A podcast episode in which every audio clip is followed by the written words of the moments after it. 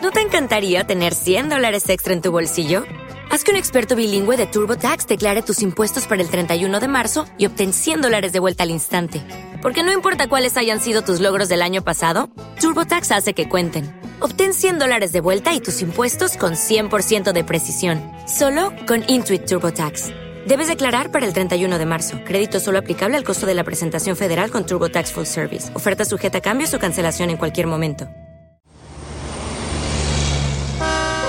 Ruta 66. Un camino abierto a la esperanza. La verdad es que un médico no puede acercarse a alguien con cáncer y decirle, mira, con una tirita, una pomada y un besito te vas a poner bueno. Eso es una auténtica locura.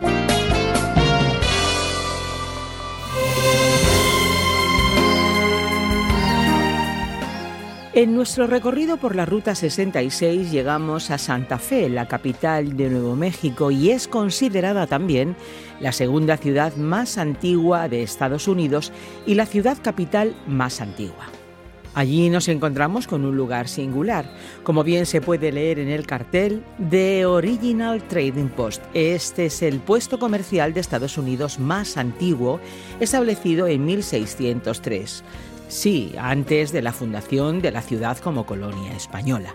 Tal y como parece desde fuera, dentro podrás encontrar artesanía, ropa, joyas y objetos nativos americanos. Y hablando de antigüedad, llegamos a la misión o la iglesia de San Miguel, que es una iglesia de la misión colonial española construida entre 1610 y 1616. Por ese motivo es la iglesia más antigua de los Estados Unidos. La iglesia ha tenido que ser reconstruida varias veces con el paso de los años a causa de varios factores como la rebelión de los indios pueblo de 1680. Y un día más llega nuestra Ruta 66, un programa original del profesor de Biblia Luis Sayao, producido por Radio Encuentro, Radio Transmundial en España, traducido por Mateus Rodríguez y presentado y adaptado por el profesor de Biblia y comunicador Fernando Díaz Sarmiento.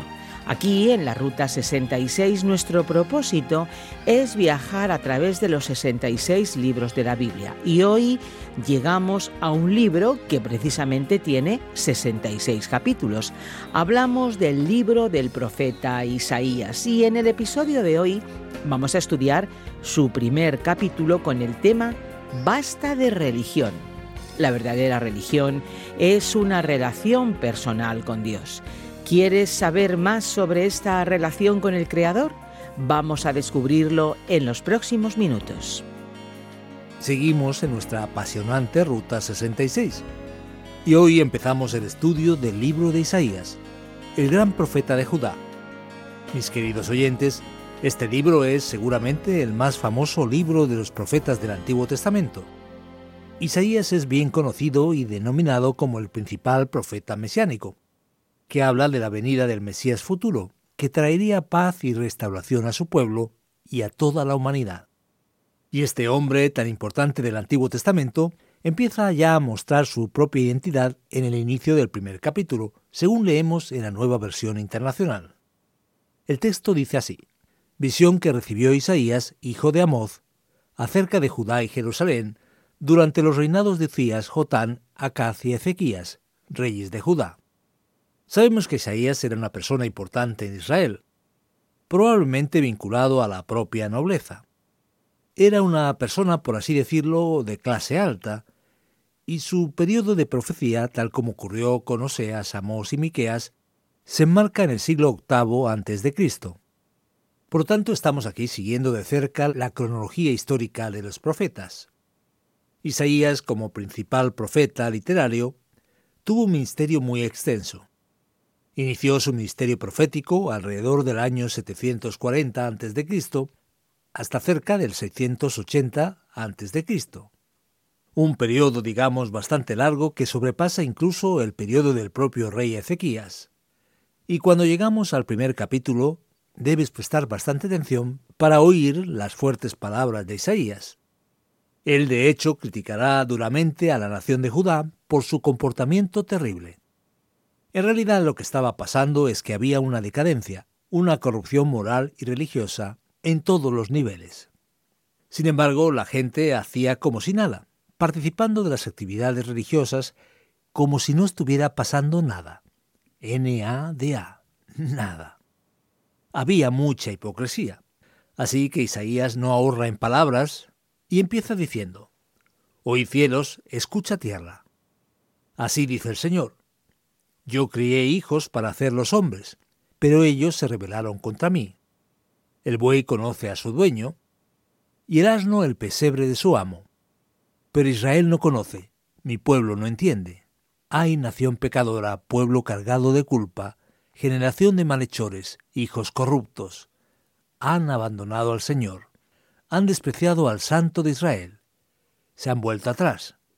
Isaías trae una palabra muy fuerte de parte de Dios llamando a los cielos y la tierra como testigos, porque de hecho ellos habían sido los principales testigos en un momento en el que Dios hizo pacto con Israel, una alianza ratificada en Deuteronomio. Y entonces él dice, todo animal sabe a quién pertenece. Sabemos muy bien que el perro busca a su dueño. Pues bien, aquí él dice con claridad que Israel está peor que un buey, peor que un burro, peor que un animal, en una actitud de claro desprecio hacia el propio Dios. ¿Y cómo se presenta esa situación? ¿Cómo es que está pasando todo esto? Dice el versículo 5. Toda su cabeza está herida. Por tanto, hemos salido de la granja al hospital. Toda su cabeza está herida. Todo su corazón está enfermo. Desde la planta del pie hasta la coronilla no les queda nada sano. Todo en ellos es heridas, moretones y llagas abiertas, que no les han sido curadas ni vendadas, ni aliviadas con aceite. La situación es terrible. El pueblo realmente se corrompió y la situación moral y espiritual es vergonzosa en medio de aquel pueblo que se cree diferente y especial. Y para que entendamos cómo la cosa está grave, cómo el asunto está complicado, fíjate en el lenguaje duro y pesado que Isaías presentará. Si el Señor Todopoderoso, dice el versículo 9, no nos hubiera dejado algunos sobrevivientes, seríamos ya como Sodoma, nos pareceríamos a Gomorra. Oíd las palabras del Señor, gobernantes de Sodoma. Escucha la ley de nuestro Dios, pueblo de Gomorra. ¿De qué me sirven vuestros muchos sacrificios? dice el Señor. Isaías, por así decirlo, está siendo bastante duro. Él está tan molesto, tan enojado, que realmente es muy duro con el pueblo. Él se refiere a la propia nación de Israel como gente de Sodoma y Gomorra, y a sus gobernantes también, diciendo, mirad a qué nivel de corrupción y decadencia habéis llegado. A veces escuchamos esto y nos quedamos descolocados, diciendo, vaya, estoy escuchando la Biblia para ser consolado, para tener un día más feliz, y de repente escucho esto. Pero mi querido oyente, debes estar de acuerdo conmigo cuánto sufrimiento, desgracia y destrucción ocurre por la decadencia y la corrupción. Así que la palabra de Isaías, más que nunca, es absolutamente relevante, especialmente para nuestros días. ¿Y cuál era el problema? El problema, por así decirlo, era la caradura de esa gente.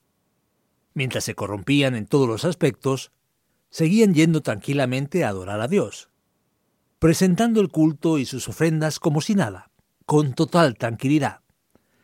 Pero la palabra de Isaías es clara, basta de religión. La religión sin más no interesa. Ya está bien, dejadlo.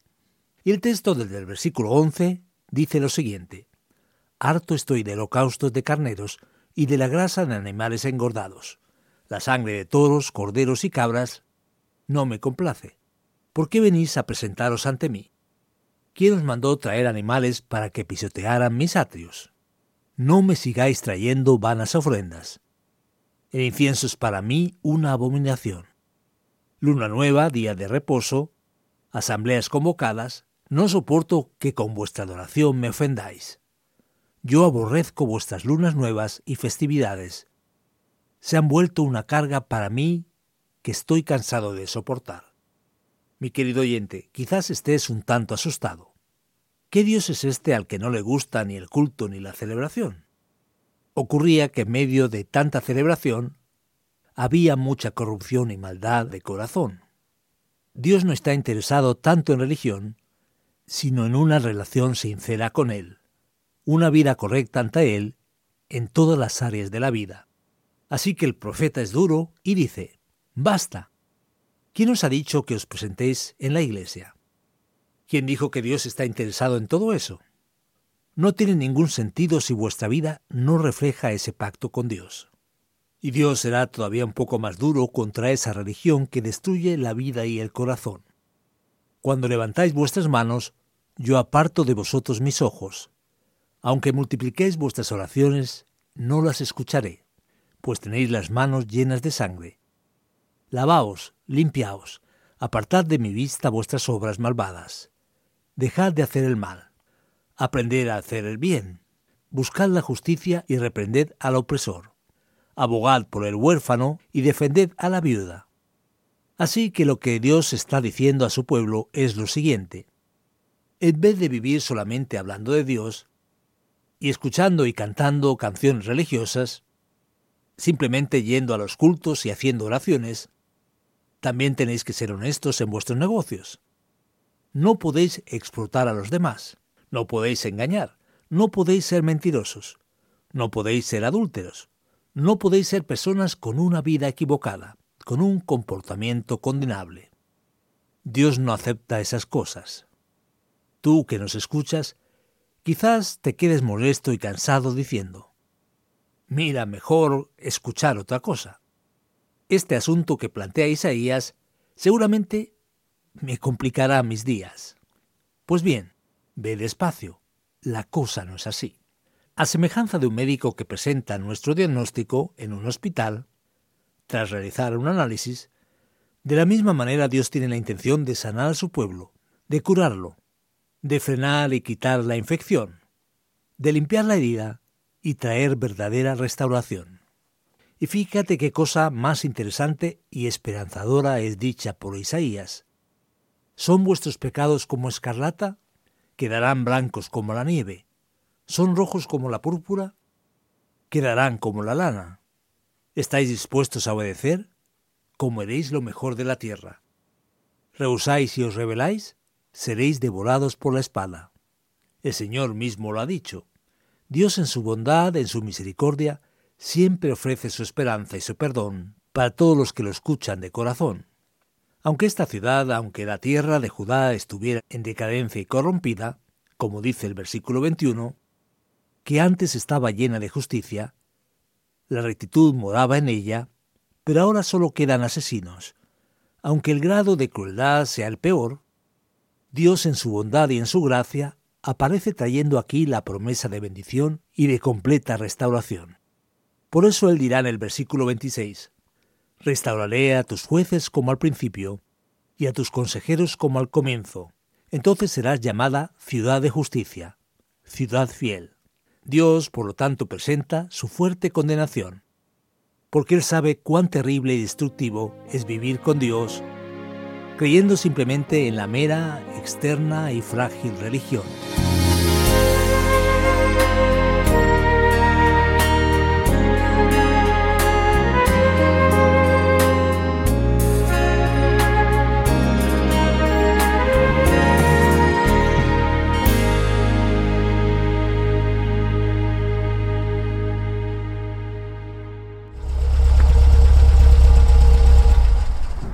Sabes que explorar la Biblia es la mejor experiencia que podemos disfrutar, porque se trata de un viaje con un destino seguro. Así es, la Biblia es la palabra de Dios y en ella conocemos el camino que nos lleva a una vida con propósito. Una de las maneras que podemos estar conectados con ella es a través de los perfiles y páginas de Ruta 66 en las redes sociales. ¿Y cómo las encontramos? Buscando en RTM Ruta 66 encontraremos las páginas y perfiles del programa en las redes para estar informados y atentos a las novedades. RTM Ruta 66. Ya le vamos dando like o siguiendo. Y ahora, ahora seguimos aprendiendo las verdades de la escritura con nuestra Ruta 66.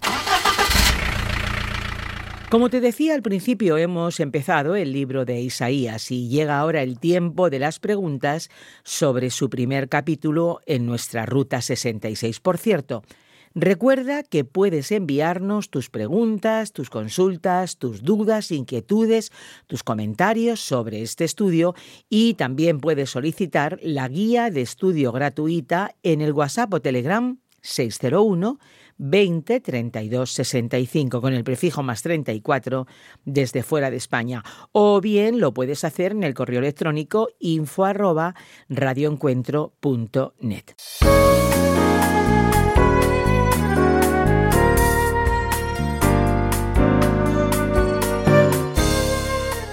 Muy bien, pues ahora va mi primera pregunta. Vamos a ver, ¿por qué el mensaje del profeta Isaías es tan pesado, tan duro, tan severo? ¿Será que él fue oído esta vez? Esperanza, de hecho, la época de Isaías es una época muy difícil. Estamos allí en el siglo VIII a.C. Es exactamente cuando empieza la decadencia más seria de Judá. Así que vamos a entender lo que está pasando en el mundo de la época. El poderío asirio está cada vez más fuerte y ya camina en dirección a atacar a Israel y tomar Samaria.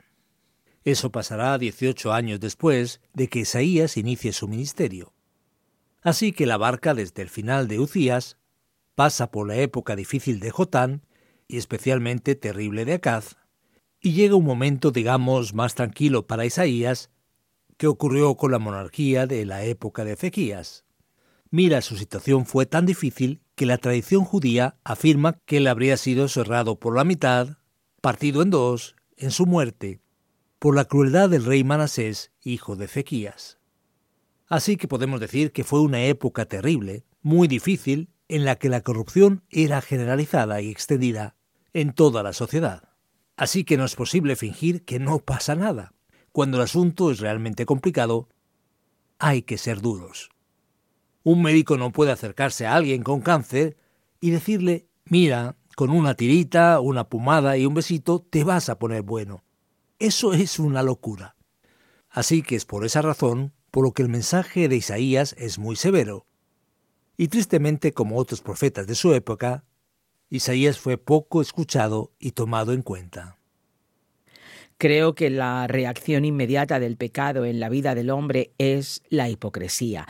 Y en los versículos 10 y 11 parece que se compara al pueblo de Judá con Sodoma y con Gomorra. Fernando, ¿es realmente esto así? Es exactamente eso lo que pasa, Esperanza, y es terrible. La cosa aquí alcanza el nivel más negativo de comparación y nos quedamos incluso un tanto preocupados. Veamos qué está pasando allí en Judá para que se les compare con Sodoma y Gomorra. Cuando escuchamos sobre estas ciudades recordamos la historia acerca de que eran sexualmente perversas y decadentes. Hay otra tradición, otra interpretación acerca de Sodoma y Gomorra que tiene un vínculo con la manera en la que ellos se acercaban incluso a la cuestión de la vida sexual, pero que va más allá y que hace falta considerar aquí. Sodoma y Gomorra eran famosas por su desprecio a los de fuera. Eran ciudades conocidas por rechazar la hospitalidad, porque eran narcisistas. Y digamos que representaban una amenaza para la estructura social adecuada y equilibrada. Así que cuando él habla de ellos como Sodoma y Gomorra, la comparación es precisamente esa. No se trata sencillamente de la inmoralidad, sino de esa situación de decadencia de las relaciones sociales saludables y deseables. Nuestro tema de hoy es basta de religión. Y el profeta empieza con ese discurso. ¿Es este formalismo vacío todavía una realidad hoy? ¿Todavía es un peligro para nuestra sociedad? Esperanza, lo que necesitamos considerar aquí es que todo en la vida sufre desgaste. Cualquier cosa abandonada a su suerte suele empeorar en vez de mejorar. Si cierras una casa y te vas durante seis meses, por ejemplo, cuando regresas hay muchas cosas que resolver y arreglar. Así que en nuestra vida espiritual esto no es diferente. Cuando tenemos una relación con Dios establecida y te enfrías, dejando que la cosa vaya por sí sola, la tendencia es caer en el formalismo. Incluso en nuestra propia realidad, por ejemplo, podemos verlo en la situación de tantos cristianos de primera generación personas que conocieron al Señor y fueron transformadas por la acción de Dios en sus vidas. Después viene una segunda y una tercera generación, que crece en aquello, y están un tanto acostumbrados con todo lo que tiene que ver con Dios y a menudo caen en una especie de repetición de las cosas sin pensar. Yo diría que el formalismo vacío es un problema constante de la fe. Es un problema de la Iglesia de hoy. Y también era un problema de los tiempos antiguos. De hecho, la religión vacía es la cosa más terrible y peligrosa que existe. Recordemos que Jesús dijo que incluso habría más esperanza, por ejemplo, para las prostitutas, para los pecadores, para los peores perversos, antes que para alguien que vive simplemente en la mera religiosidad, alguien para quien parece incluso que no hay solución, como era el caso de los fariseos que habían cerrado el corazón completamente. Así que es algo mucho más grave y peligroso porque la apatía muchas veces se convierte en algo peor que la rebelión y la desobediencia.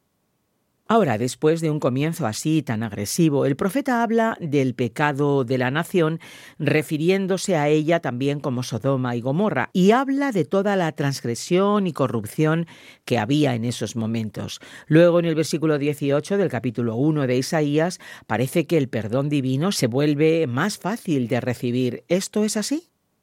Es interesante, Esperanza. El texto dice así, ¿son vuestros pecados como escarlata? Quedarán blancos como la nieve. Son rojos como la púrpura, quedarán como la lana.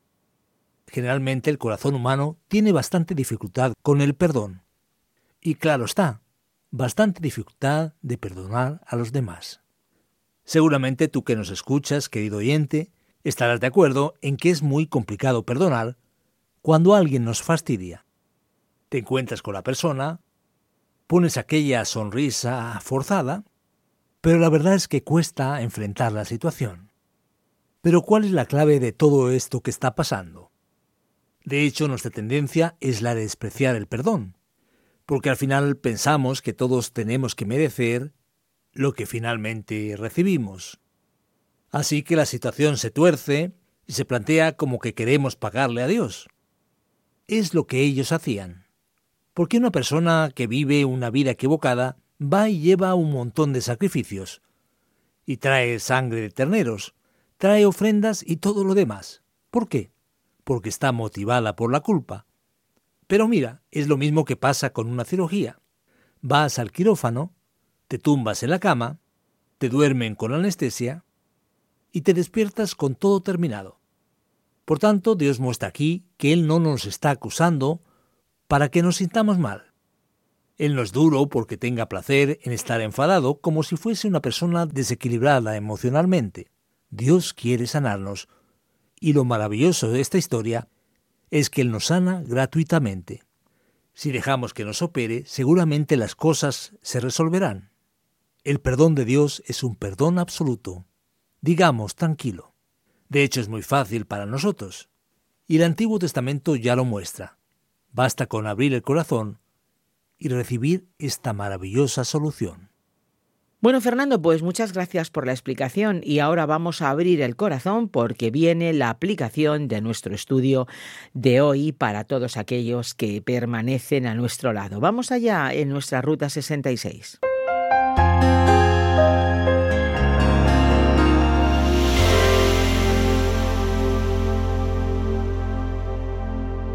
Hoy en nuestra Ruta 66 hemos estudiado el primer capítulo del libro de Isaías. Sí, el gran profeta del reino del sur en el octavo siglo antes de Cristo. Y nuestro tema, como recordarás, fue bien claro.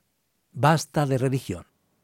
Pudiste observar las palabras duras y severas de Isaías en un tiempo de confusión, en el que muchos de Judá pensaban que era suficiente con tener una religión sin más. Isaías critica duramente el formalismo, critica la hipocresía, critica la superficialidad que se mostraba falsa y que perjudicaba la vida del pueblo de Dios. Y ante esta realidad, ¿cuál es la gran lección para nuestra vida?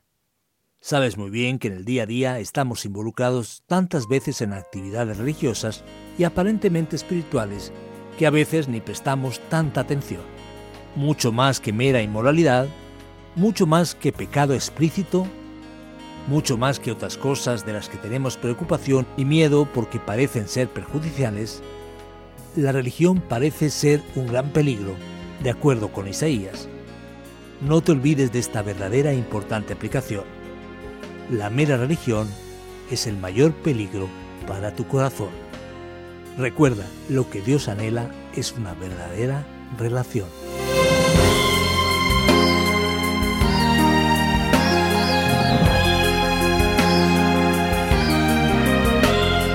Aquí termina este episodio de nuestra Ruta 66, pero bueno, decirte que volveremos en esta misma emisora y en este mismo horario para poder seguir aprendiendo sobre la Biblia. Hasta entonces, si tú quieres volver a escuchar este programa o quizá alguno de los anteriores, lo puedes hacer visitando nuestra página web o la página RTM360, también descargando la aplicación RTM360 y tenemos nuestra propia aplicación. Los programas están disponibles en plataformas digitales como Spotify, eBooks y iTunes. Y también en las redes sociales nos puedes encontrar como RTM Ruta 66. Escríbenos o mándanos un WhatsApp al 601 20 32 65 con el prefijo más 34 desde fuera de España o a info diciéndonos tus impresiones, desde cuándo nos escuchas, desde dónde, desde qué medio. Esto es muy importante para nosotros. Incluso si tienes dudas, sugerencias, preguntas o te digo más, si estás en desacuerdo, también escríbenos. Tus mensajes son muy valiosos para nosotros. Desde Ruta 66 nos encantaría regalarte la guía comentario para que puedas conocer un poquito más a fondo la Biblia. Solicítala en el WhatsApp 601 20 32 65 o en el correo electrónico info arroba radioencuentro.net. Nos vamos. Estuvo en los mandos técnicos Andrés Ocampo y te acompañó Esperanza Suárez. Contamos contigo en nuestra próxima y particular Ruta 66, un camino abierto a la esperanza, un encuentro con el autor de la vida. Te esperamos.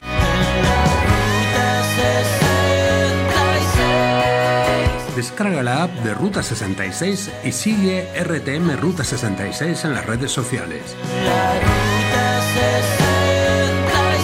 Aquí te esperamos.